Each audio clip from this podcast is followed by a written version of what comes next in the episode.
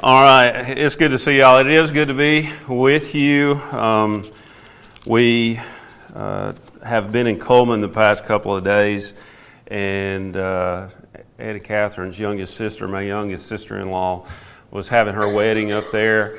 And yesterday in Coleman, it was one of the hottest days on record. So, as we set up this outdoor wedding in July, uh, in one of the hottest days in the summer up there. We sweated to death getting everything set up, and we got it all set up and smiled. And then the wind picked up, and the clouds grew dark, and the raindrops began to fall. And so we grabbed everything that we could that we had just set up for the whole morning and ran inside with it. And then it came one of the biggest rains I've seen all summer uh, for the next 45 minutes to an hour. And flooded. It flooded the place. And so, by God's grace, the sun came back out. And then we had that lovely Alabama humidity and steam, and went out in the steam and set everything up uh, for the second time towel dried what we could, and I had one of them lawn blowers and was blowing everything. And right about five minutes before the groom and the bride came down the aisle, I went down with a blower blowing everybody left and right and getting them prepared for the wedding. But we dried it out and got them married. At the end of the day, they were married, and so we rejoice. And uh, got in last night, and it's and it's great to be with you this morning. We hated to miss uh, the beginning of the conference last night. I know it was a wonderful time in the Lord, and uh, y'all heard a lot of meaty text and some solid biblical preaching, and we missed that. But it, it's good to be here, and I'm thankful for the meaty word that we've already heard, the home run that Brian's already hit this morning, just breaking the bread of life. We used to uh, preaching buddies of mine used to say, call it shucking the corn, and he just shucked the corn this morning. And so I'm glad that we all got to be a part of that and hear that corn shucked and get to feast on the bread of the Word of God. And I also got have to give Brian props because I mean I'm going to tell you, anytime you hear a Baptist sermon on repentance, typically you're going to hear that old joke and I know I'm really stepping out because I know y'all are a tough crowd. So how dare I even try to pull this one off yet again?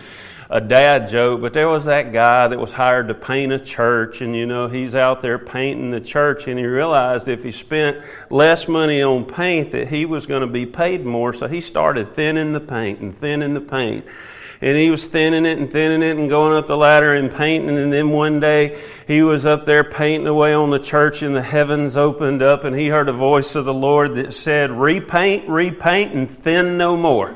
and so I'm glad that you were able to preach a sermon on repentance and not do that, but I had to come behind and throw that one in because that one's going to be there most of the time on a sermon on repentance. But, uh, you know, I hope I have my orders correct here too, because now, man, I'm gonna I'm gonna stop. I think mid sermon and say, Brian, is that is this right? Because uh, you got to get the gospel right. You got to get the order right.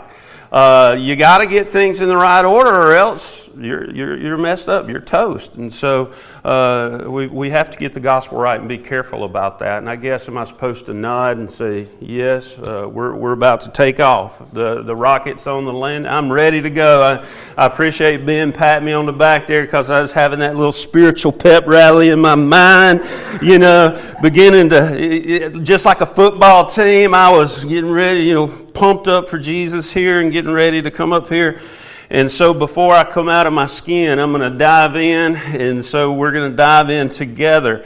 And be looking this morning, we're talking about conversion. That was my assignment that I found out about yesterday.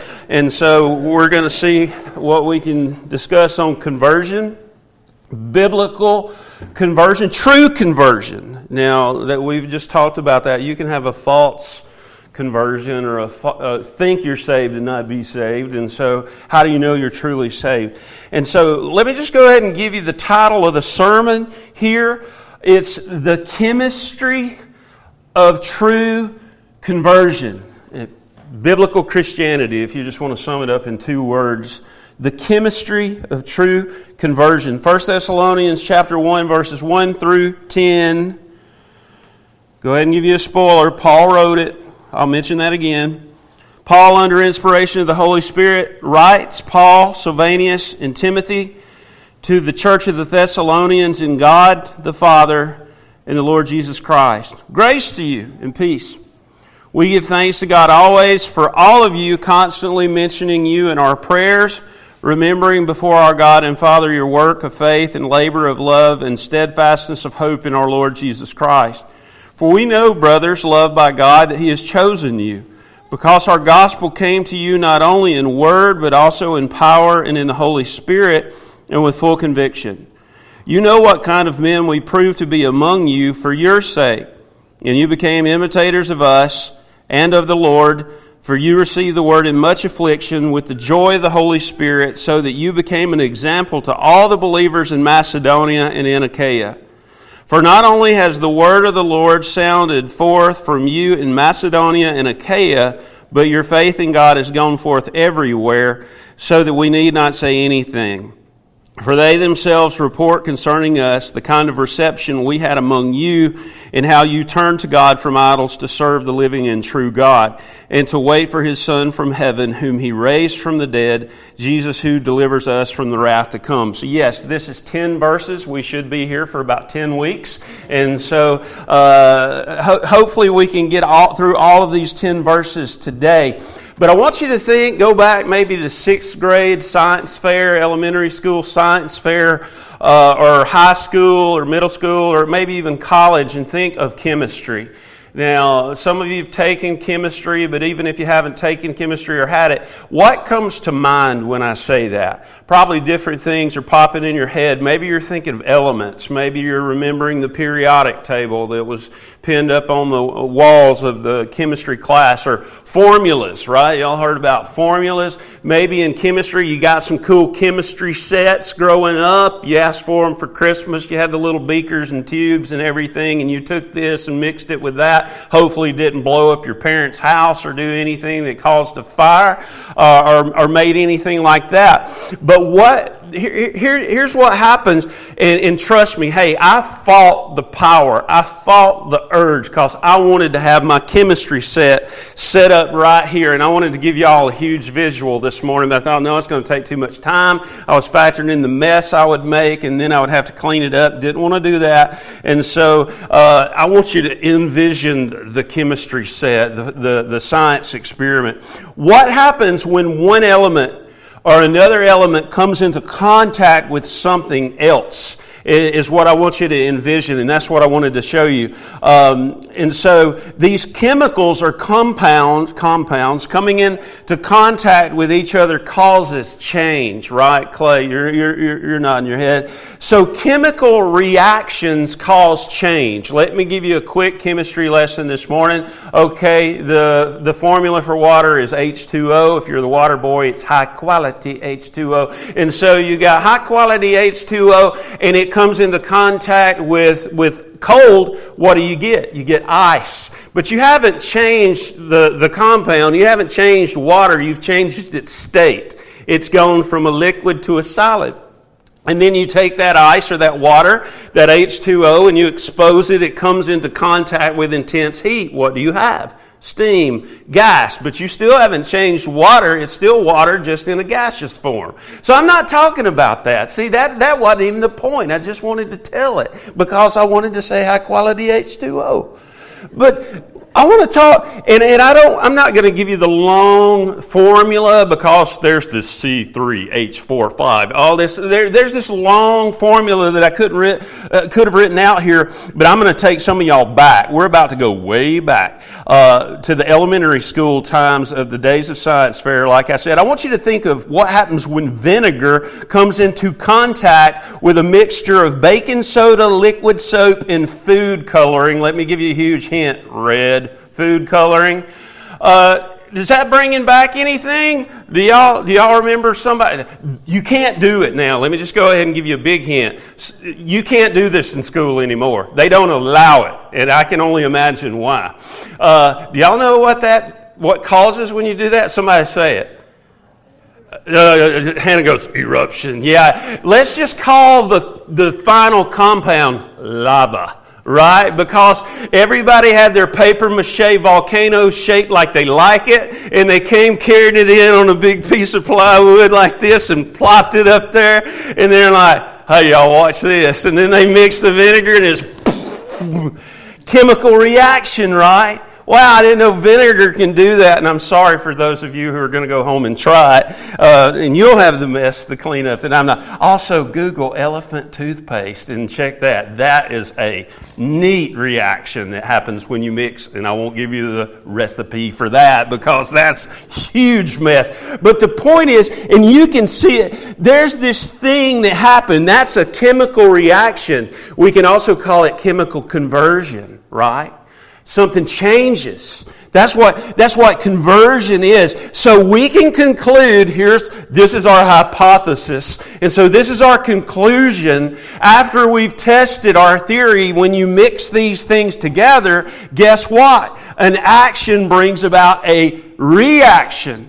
There is an effect and a cause that brings about the effect. So, we can deduce and we can see something coming into contact with something else causes something to happen. It is observable, and let me just go ahead and say this is good science. When it is obser- this is true science. When is it when it is observable, repeatable, and and the formula or the recipe is tried and true, factual, and evident. So let me just go ahead and make a shameless plug. Evolution's not real science because it's not observable, repeatable, testable. You, you can't test it in a lab and ever see it come to place.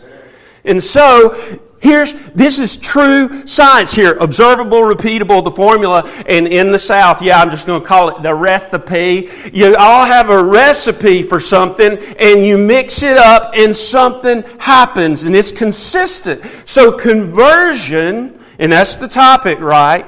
is the process of converting, changing one thing into another thing. And so like you're like, why am I at church here in a chemistry lesson, in a science lesson? So let's bring it to church. Spiritual conversion. That's what we're going to be talking about today, specifically. Is the same as chemical conversion in that action brings about a reaction. There is an effect and a cause that brings about that effect. Something coming into contact with something else causes something to happen. And guess what? It is observable. It is repeatable. The formula has been tried and true for centuries, and this is constant and conclusive. But what is the formula of conversion. I also wanted to bring my whiteboard up here, my chalkboard, and write the formula. I had a teacher that used to call them formulars because we're in the South, right? The formula this morning is this. So we're looking at formulas. Uh, the formula of conversion, specifically spiritual conversion, biblical conversion. So, what is the chemistry of true biblical conversion. And guess where we can find that? I've actually already given it to you in 1 Thessalonians chapter 1 verses 1 through 10. But before we unpack that, before we dig deeper into our text, I want to go ahead and give you that formula. So why do I want to give it to you? So you can test it as we go. You can see with your own eyes this working, this reaction, this action and this reaction. You can see that it works. And so the results continually continually and consistently evidence that it works. So here it is. And guess what? I'm giving you the conclusion of the sermon before the beginning. Isn't that weird? Uh, but conclusion. Here's the formula. Unbelievers, lost people. Let's, let's call them Christless people. Christless. Not Chryslers. Christless people. Lost people coming into contact, I, I, like to draw arrows, coming into contact with the true and living God. How are they going to do that? Through the clearly communicated Word, His gospel. Okay, so when a Christless person comes into contact with the true and living God through the clear communication of His Word, the gospel of Jesus Christ, here's an arrow that causes true conversion. It causes true change. We'll just say a new creation, right? And here's another arrow. It results in, and an evidence, or it is evidenced by, continual commitment to follow Christ, to become Christ like until Christ returns or calls us home. So that's the formula. That's, that's the skeletal formula. Very bare minimum. Let me, let me give it to you in a statement. And I wanted to run this by some of y'all. I Didn't have time since y'all told me 20 minutes ago that I was preaching. true biblical conversion, true biblical Christianity takes place only following an unbeliever coming into contact with the true and living Christ through his word communicated clearly. Okay, I don't see any stones flying, so I think at me, at me, not at y'all. Uh, so, so I think that that's right, correct, biblical. True biblical conversion, true biblical Christianity takes place only following an unbeliever coming into contact with the true and living Christ through his word clearly communicated. Now, I want to build on that. Let's put some meat on the bones. I want to, I want to break it down further. And this is, this is just adding uh, to what the, the, the foundation here when the gospel of Christ is communicated clearly, those whom, you'll see how it's getting more specific and, and coming in, fine, finer tuning, zooming in. When the gospel of Christ is communicated clearly, those whom God calls effectually, that is salvifically, savingly, so that's three, same thing. Salvifically, effectually, savingly. So those whom God calls effectually will be supernaturally, hear this, changed. Converted by the miraculous work of the Holy Spirit, where He removes hearts of stone dead to Christ and changes them converts them to hearts of flesh that are alive in Christ by God's gracious work. Ears that were deaf to God's word are enabled by God's grace to hear the gospel and to understand it not as foolishness, but as the power of God for salvation to all who believe. Eyes that were blinded by sin now see their sin and sinfulness and seek God for who He is in His holiness. And they see that the only way to be saved is by grace alone, through faith alone, in Christ alone. And so they are regenerated by God's amazing, miraculous grace, the spiritually dead are made alive in and through and because of Christ. And so conversion, spiritual conversion occurs. There is change. What does the sinner do? He repents. We just heard a great message on that. The sinner repents, they turn from their sin, and they believe and they turn to the living God in faith and are saved. So, the chains of sin now gone, they've fallen off, the heart now freed. God's children rise forth, go forth, go forth and follow the one that saved them, Jesus. And there will be a continued commitment to follow Christ, to be more and more Christ like until he returns or calls us home. That's the formula. The thick, meaty formula, not just the bony version. Not the simplified version, that's the big organic Christian chemistry conversion. So, 2 Corinthians 5:17, I saw this was preached last night. I missed it. What does it say? We know. Therefore, if anyone is in who? In Christ, in Christ, they are a new creation. Old things pass away, behold, new things come. Conversion. That's conversion. That's Christian conversion, biblical conversion. That's the formula, right? That's how it happens. That's how it comes to be. You want another one? I'm going to give you the formula. This is straight from the textbook right here. We're having an open book test. Open it to Romans chapter 8. I have my Band Aid bookmarker in here, but this is not the Band Aid. This is the actual bookmark. Here we go Romans 8 28 through 30. And we know that for those who love God, all things work together for good. For those who are called according to his purpose. Okay, formula, formula alert. For those whom he foreknew, he also predestined to be conformed to the image of his Son, in order that he might be the firstborn among many brothers and sisters. And those whom he predestined, he also called, and those whom he called, he also justified, and those whom he justified, he also glorified. That is the formula for true biblical conversion. That is straight out of the book.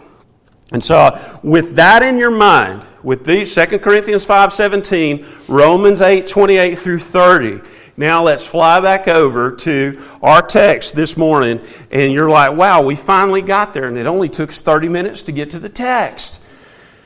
First, First Corinthians, First Thessalonians chapter 1, verses 1 through 10. Context. Here's the context. This is a correspondence. There's going to be a lot of C words. I, I just like that. I just like quick, quick. We see this is a correspondence to set the context. It's a letter. It's actually an epistle written by Paul, as I've already mentioned. So he is the key author of this, again, under inspiration of the Holy Spirit. So he's writing by letter, communicating to who? The Thessalonians. Now, let me just go back before I get there and tell you who they are. Paul, it's Paul and Silvanus, who is also known as Silas and Timothy. Now, these are converts. You're more familiar with Timothy. Now, you've heard of Paul and Silas, and you've heard of Timothy, his young son in the faith, converted from Lystra as he's on his missionary journey. And so these converts join. I, believe Silvanus Silas was a Hellenistic Jew or a Jewish convert. And you have Timothy, who had a Greek father and, and Christian uh, mother and grandmother. And so he comes to Christ in, during uh, Paul's missionary journey, joins him. And so they're together on this on a mission on, on their mission. And and they go into thessalonica which is the capital city of macedonia. Huge uh, pivotal place, key place, key city like Birmingham is to Alabama or Montgomery uh, or, or Mobile is to Alabama. Just a lot of people, thousands of people. I think there was over 200,000 people there. And it was a pretty much pagan place. There was only a few Jews there. And so this group had gone to Macedonia, capital city Thessalonica. And, and, and so he's writing back to them because a few of them had come to Christ, some Gentile believers and some Jewish believers had come to Christ, and here's the church. That's the first church in Thessalonica. And so he's writing them to the church. Church was understood as an assembly typically. But notice how he specifies that this is not just a regular, like, pagan assembly or church. This is the church of the Thessalonians, that are the Christians from Thessalonica who are in God. They are in God the Father. And we could say, okay, well, the Jews worship God, but he, Paul takes it a step further. We're not talking about a Jewish assembly. These are those who are in God the Father and the Lord Jesus Christ. So these are true believers, true Christians, those who have placed their faith and trust in the Lord Jesus Christ. And I love breaking down the word Lord Jesus Christ because we need to always remember, especially in a conference where we're talking about lordship, is Lord means master. If God's your master, then who are you? You're the slave. You're the servant.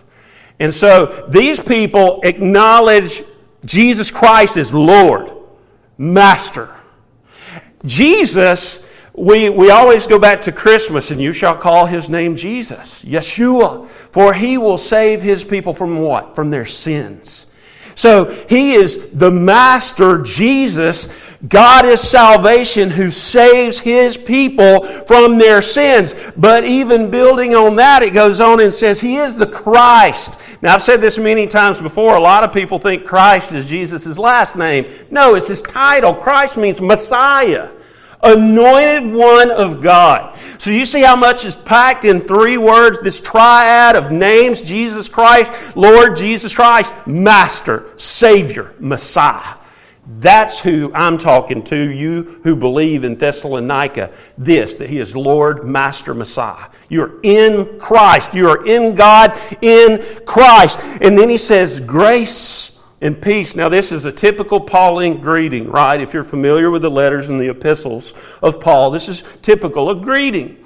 And so he says, grace and peace. Well, what is grace? He wishes them grace, the unmerited favor of God. How, how, how, and then he says, and peace. What is peace? Quick summary peace is not the absence of problems, it's the presence of Christ. And so, in all their situations and circumstances, he is saying, I hope that God gives you grace, the unmerited favor of God, and that you can experience the peace of Christ, which surpasses all understanding. And this peace can only happen if you've experienced God's grace. And so they go together. Uh, the unmerited favor of God and the peace that comes from knowing the grace of God and the unmerited favor of God. So he's blessing them, right? Here's a blessing. That's a great greeting. I wish this for you.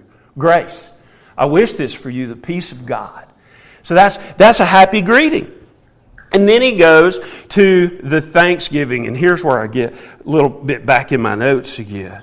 He goes to the thanksgiving in verse, verses 2 through 3. He says, We, and that's this ministry team, co laborers in the ministry Paul, Silas, Silvanus, Timothy. He says, We give thanks to God the Father always for all of you constantly. Some of your translations may say without ceasing or ceaselessly. So we thank God for you all the time, mentioning you in our prayers. And so they thank God for these Christians who came to Christ in Thessalonica as they ministered to them. So Silvanus and Timothy were uh, pivotal parts in establishing this church in Thessalonica, so they would have known them, and they're all writing back and saying, We thank God for you.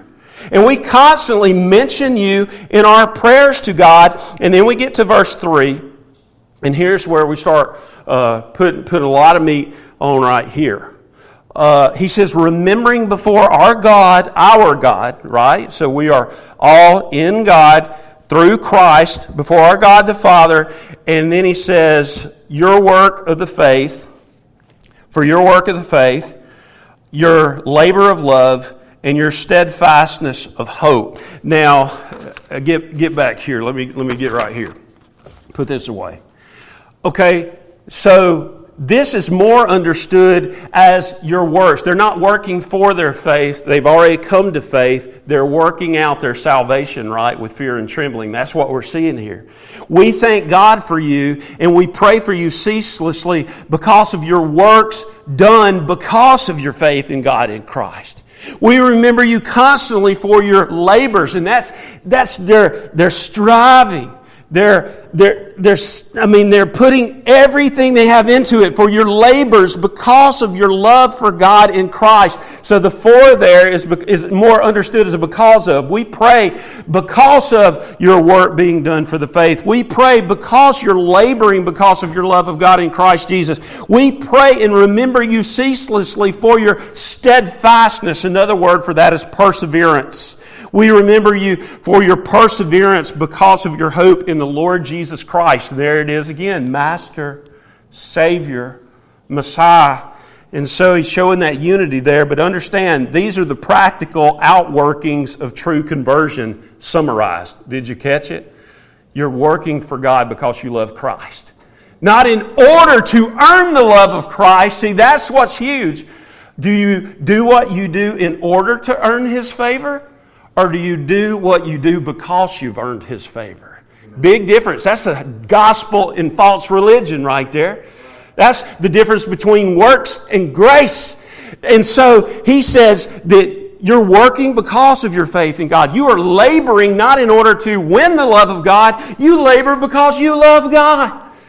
And so that's the right order. And you persevere regardless of what you endure and face and go through, regardless of your circumstances, because your hope is in future glory, in future grace, in God. And let me just go ahead and say Second Thessalonians is, is huge because it, it's, it's loaded with references to the second coming of Christ. Christ is coming back. Christ is coming back. And this is one of the practical outworkings of conversion in that those who are in Christ long for his return. And more on that in a minute. And so that's why he's praying. Why is he praying and remembering them? Because of this. And that's, that's again the practical outworkings of true conversion summarized. Now, what are we going to see in verses 4 through 10, the remainder of our text? And let me look at the time. Um, commendations. We could say complimenting He's complimenting, but I don't want us to, to blur that and say it's all them. No, he's saying it's all God, but he's commending them in Christ. He's encouraging. So let's just call these commendations. He constantly remembers them in prayer. Why? Eh, because, for, or because, he says, we know, brothers and sisters, that you are indeed loved by God, that He has indeed chosen you. So Paul is encouraging them because he's saying, We constantly pray for you. We know you work because you love God. You labor because you love God. You're steadfast and persevere because you love God. We know that you're loved by God. We know that you're chosen by God. Ah, ah, do you see it? Do you see Romans 8? Do you hear it? You were loved by God. Foreknown means to love before time began. Known before, loved before. We know you were foreknown by God, loved by God. And then he says you were chosen. Ah, that's you were elected by God before time began. You were predestined before time began. And I'm not going to chase that rabbit and say, okay, now we're going to look at the election of God and the predestination of God and have a study on that. No, we would be here for 10 weeks. But I'm just going to say, hey, it's there. It's there, and it's all fitting in the formula because he says, How do we know that you're loved by God? And how do we know that you're chosen by God, elected, foreknown, and predestined before time? Well, why do we know that? How do we know that? And then he gives it the because. The because. How do we know this? Because. Look at verse 5. Our gospel, now was their gospel different from the true gospel? No. Our gospel that we shared with you, which was the true gospel, the only gospel, the gospel came to you not only in word, so you didn't simply hear it with your ears generally, like this general call, right, to hear and believe and respond. No, not only in word, but also in power and let's just go ahead a little further. And in the Holy Spirit. So what is he saying? Not, you didn't hear with your ears, you heard with your heart. Uh, effectually. How did that happen? Again, Christ, God, is doing the supernatural work throughout the proclamation of his Word. the word that's being taught. It says, and in, in or with full conviction. Now, what does that mean? Full conviction. You're convicted of your sin. You're convicted of who Christ is, who you are. And so it leads to repentance, to turning from uh, sin and turning to Christ in faith. And so what do we see in verse 5? And I've already said it or alluded to it. And the gospel was communicated clearly to them. So this goes back to Romans chapter 8, right? They were called. Not just called generally, they were called effectually. How, how did they know they were in Christ? How did they know they were loved by God and chosen by God? Because step one led to step two, right? You're predestined, called, therefore you believed. And so this the, the gospel is cl- clearly communicated. And then what happens? Two worlds can collide. We could see it. Here's Christ less man and the Christ, the God man. And as the word is being preached, this one collides with this one. The natural and the spiritual, the lost man and the Lord collide, and there's this collision. And like the formula said, as an unbeliever, he's, he's going back to these Thessalonians, as unbelievers, what happened when the gospel was taught and the natural and the spiritual and the Christless and the Christ collided? It says, well, you came into contact with the true and living God, and we know that God loves you and you were chosen in God because He regenerated you. You, you were made alive in Christ by the miraculous supernatural work of the Holy Spirit. And as the word was preached, proclaimed, they were convicted of their sin and they repented. They turned from sin and they believed and they turned to Christ. That's how we know you, God loves you because you truly love Him. That's how we know we love because He first loved us. And so that gives, gets us to, uh, still in verse 5, still in verse 5. I believe. Yeah, look at the last part. He says, And you know what kind of men we prove to be among you for your sake. And go ahead into verse 6. You, for you, you became imitators of us, and you became imitators of the Lord and but you receive the word in much affliction with joy in the Holy Spirit. And so, what do we see taking place in what we'll call the second half or verse 5b and into all of verse 6? What we see is that following these things, the word communicated clearly and they're converted, that they are continually committed to copy or imitate committed Christians, right? Paul was imitating Christ, and so they sought to imitate him because he was a truly committed Christian. And so, not only that, it says they wanted to imitate the Lord. Well, Paul was imitating the Lord, the Master right? Their master. And because Paul imitated the master, they wanted to imitate Paul, who imitated the master, and be like the Lord. So, what do we see here that the Thessalonians had? They had a commitment to continually pursue Christ likeness. Now, a fancy word for that is sanctification, holiness. They had a new pursuit. Not the sins and not self. They pursued holiness, like Brian said. Simply put, what is repentance? It's turning from something, turning to something, it's following Christ. And so they wanted to follow Paul, who followed Christ, and they wanted to follow the Lord. And that's what they did. They pursued sanctification and holiness, which in Hebrew says, without, no one will see the Lord. And so there was that change. Getting on to verse 6 again the latter part of verse 6, what do we see? Well, they came to Christ and continually followed Christ regardless of, and let me get there. The second part it says, For or because you received the word in much affliction with joy of the Holy Spirit. So, what do we see here? They came to Christ and continually followed Christ regardless of the cost. They considered it all joy to suffer for the cause of Christ. They persevered in the faith regardless of persecution. And so they weren't converted because it was the cool thing to do. They weren't converted culturally, like we see a lot of cultural Christians today, right? And those that do it just because it's the cool thing. A lot of do it because it may be convenient, because it gets them something right. No, these, did you notice? They, they were converted during times of affliction and persecution. Well, why would you do that? Because it's the correct thing to do. It's the right thing to do. And so they came to Christ and continually followed Christ regardless of the cost. And so again, that's Paul's way of saying, this is how we know that you love God and that you've truly been called because Nobody in their right mind, unless they had been changed by Christ Himself, would do these things. You do this because you are truly converted. And then look at verse 7. We're going to try to motor along through these. He says, So that you became an example to all the believers in Macedonia and Achaia. So, um, what were they doing here? What do we say they did following conversion? They continually showed Christ to others by their works, by their deeds. In fact, so much so that they themselves became examples of Christ so that others would see what they're to do, how they're, who they're to imitate. The Thessalonians who imitated Paul, who was imitating the Lord, and so let's, let's follow them. And so they continually showed Christ to others by their works and by their deeds. And when it says in Macedonia and Achaia, these were uh, provinces of the Roman Empire, so it's the gospel is beginning to spread out. We can see that. And then look at verse 8.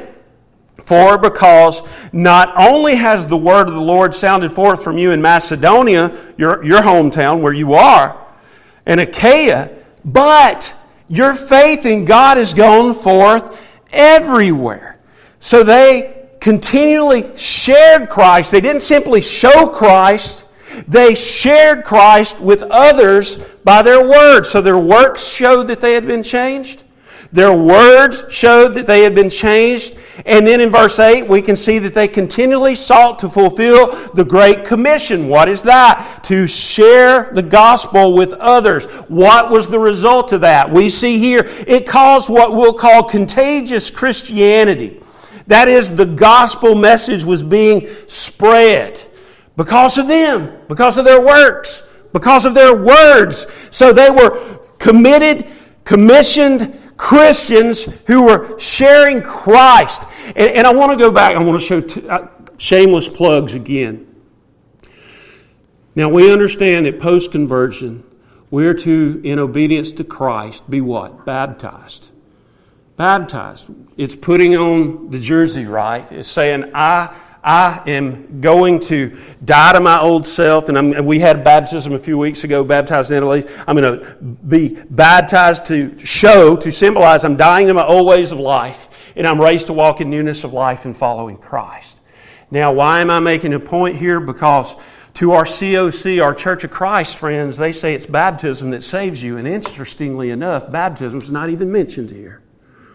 Now, we would know that they were baptized in obedience to the command of Christ, that they had indeed put on Christ because they came to Christ and were converted, and people knew this and they saw this. But I think it's an interesting point. If it's a baptism that saves you, then why is it not mentioned here?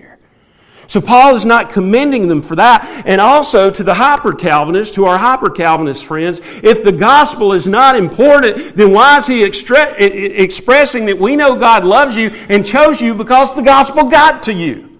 Not only did the gospel get to you, it saved you, and then he turns around and commends them for getting the gospel to the other people. If it's not necessary, then none of that was necessary in his letter.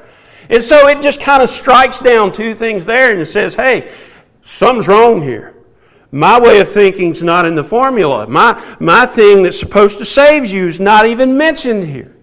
But the gospel is, faith is, and that's because we're saved by grace alone, through faith alone, in Christ alone. And the only way that you'll be saved by that is through the gospel alone. All right, so that's a little side note. Let's get back in. I see my time. I'm aware. I am aware. Don't be afraid. Verse 9. For because they themselves, all of these people, as Paul and Silas and Timothy are going out and they're ministering to these people, it says, For they themselves, because they themselves, we know that God loves you and has chosen you, you are in Christ because of all these things. And these people that we're encountering uh, along our missionary, second missionary journey, we see that they're reporting, they themselves report concerning us the kind of reception we had among you and how you what? This is huge. You turned from uh, or you turn to God from idols. Okay, that's the definition of repentance, right? To turn from and to turn to. Why did you turn from your dead idols, your false gods? He says, in order to serve who? The true and the living God, the living and true God. So, what do we see in verse 9? They continually evidence true biblical conversion, true biblical change to others. How? Because they continually committed to serve. And guess what that word is? Slave. They slaved for their master the Lord. So they continued to serve, not self, not sin, but they served. They turned from their self and sin and their dead gods, and they turned to the one true and living God willingly and joyfully because He was their Lord and their master, and they were not their own. They understood that. I am not my own. I serve a master. He owns me, and because He owns me, they understood I have been bought with a price. What was was that price? The precious blood of Jesus Christ that was shed to redeem them, to purchase them back, to buy them back, and to set the prisoners free. And so they joyfully followed Christ in his steps. Be holy, for I am holy. Follow me in his steps. Again, pursuing Christ likeness. Now, let me go back to that when I said it wasn't the cool thing to do or the cultural thing to do, it was the costly thing to do. And is that not how Christ calls us? If anyone wishes to follow me, he must deny himself and take up his cross, be ready to die, and follow me? That's true Christianity, not just because you jumped around and thought it was a cool thing to do. You're ready to die. And they, and they proved it because they were ready to die. And they were facing persecution and affliction for it. And guess what? They kept on keeping on. Now, why would you suffer for a lie? They didn't.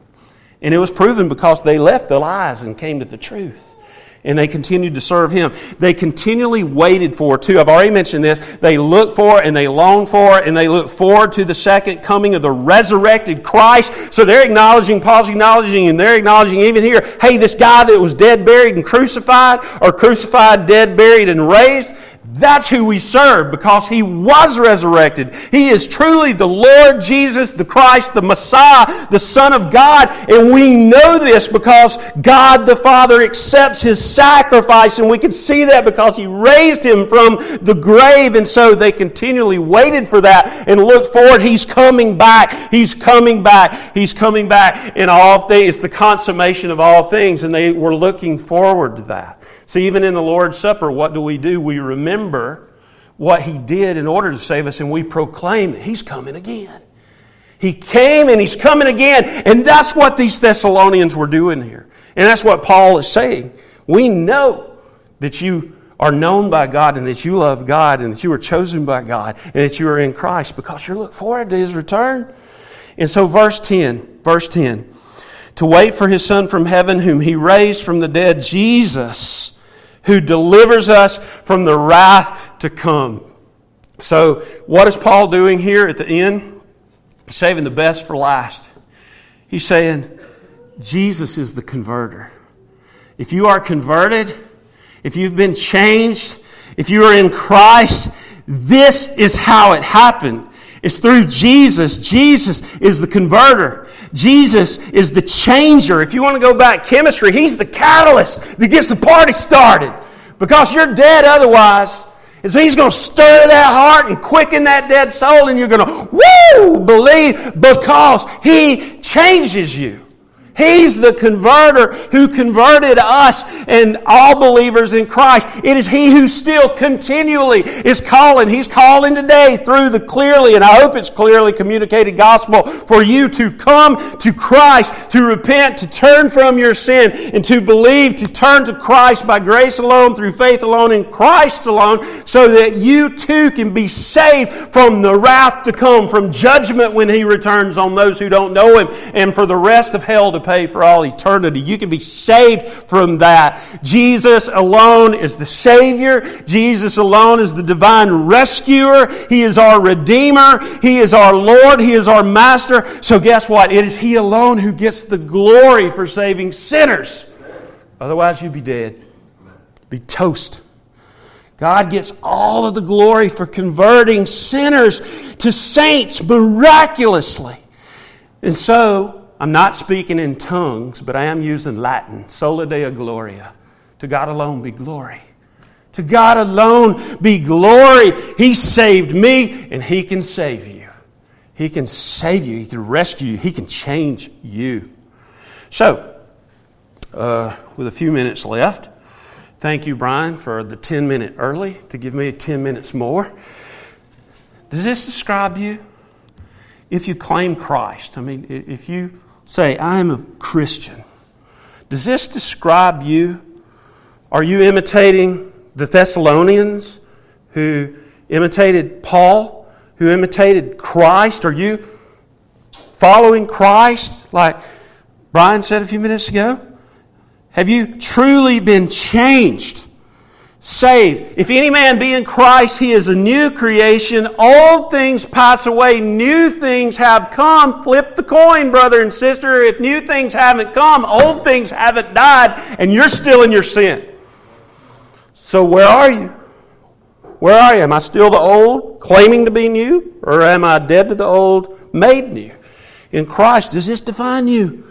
Does this describe you? Have you truly been changed? Have you truly been saved? Have you truly been converted? Is your Christianity true biblical Christianity? Because men, uh, again, remember our hyper Calvinists say the gospel is not necessary. Faith is not necessary. Oh, it is. If you're biblically saved, truthfully saved. Uh, you know, baptism, you must be baptized. Thief on the cross wasn't. What's up with that? What's up with that? We're saved by grace through faith in Christ. How will they know? Faith comes by hearing, and hearing by the Word of God. So go, have beautiful feet, and tell people. If that's not important, why is it in there? If faith is not necessary, then why are people dying all over the place to get the gospel to these people who would be okay anyway? It's not going to happen. They must hear. How will they know unless they hear? How will they be saved unless they know and they hear and repent and believe and be saved? So go, have beautiful feet. And I do have to, you know, I had to throw in a song. You're like, we're so close, and he's not going to mention music. Anna Catherine's over there, ha, ha, ha, yay. Now, here it is Steven Curtis Chapman. He has a song, it's called The Change. And I think I have most of it memorized, but just because I'm getting old and want to be sure, and I want to use technology, even though mine stinks because it doesn't get text messages to tell you you got to preach in two minutes. okay, hang on. Uh, here it is. Th- this song, The Change, that I just lost. Thank you. Oh, my goodness. Help me, Jesus, here. All right. Well, I got myself a t shirt that says what I believe, got letters on my bracelet to serve as my ID. I got the necklace and the keychain and almost everything a good Christian needs. Yeah. I got the little Bible magnets on my refrigerator door and a welcome mat to bless you as you walk across my floor. I've got a Jesus bumper sticker and the outline of a fish stuck on my car. And even though that stuff's all well and good, I cannot help but ask myself, what about the change? What about the difference? What about the grace? What about forgiveness? What about a life that's showing I'm undergoing the change? Now that's sanctification. I'm being sanctified, but what about the life that shows I've already been changed? And therefore I'm pursuing sanctification in Christ.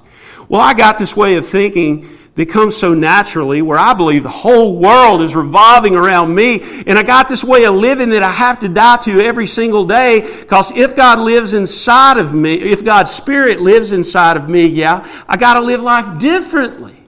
I'm gonna have the change. I'm gonna have the difference. I'm gonna have the grace. I'm gonna have forgiveness. I'm gonna have a life that's showing I'm undergoing the change. And so, is that your life? Is it showing you're undergoing the change and that you have already been changed, that you have been converted and you are being sanctified? So, is your definition of saving faith and of following Jesus consistent with the formula found in Scripture? I challenge you today, this morning, make your calling and election sure. And guess where I got that? Here. Make your calling and election sure. Test yourself to see if you're indeed in the faith. Examine yourselves, or do you not recognize this about yourself that Jesus Christ is in you unless indeed you fail the test? That's here. I got that from here. And that's what he's calling us to do. So if you fail the test, that's the challenge. Uh, if you fail the test or if you haven't come to Christ in repentance and faith in the first place, then here's the call. It's not just a charge, here's the call come to Jesus. Or to simply quote Jesus repent and believe in the Lord Jesus Christ and be saved. Turn from your sin and turn to the Lord Jesus Christ in faith and forsake all. Place your trust in Him. He is the way, the truth, and the life, and no one will come to the Father except through Him. Gospel in a nutshell, real quick. So, if I'm talking all this time about the gospel being presented clearly, I need to present it fairly clearly and fairly quick. All have sinned and fallen short of the glory of God. The wages of sin is death, but the gift of God is eternal life through Jesus Christ the Lord. God demonstrated His own love toward us in that while we were yet sinners, Christ died for us. God so loved the world, He so loved mankind that He gave His only begotten Son Jesus, so that whoever believes in Him by faith would not perish but have everlasting life. If you confess with your mouth Jesus is Lord and you believe in your heart that God raised him from the dead, you will be saved. You'll be changed. Be converted clearly. God will be faithful to his formula. How do I know that? Because God will be faithful to his word. It will not return void without accomplishing what it has been sent out to do. So today and always may it bring about all the necessary changes in us and in others by His grace and for His glory alone. Amen.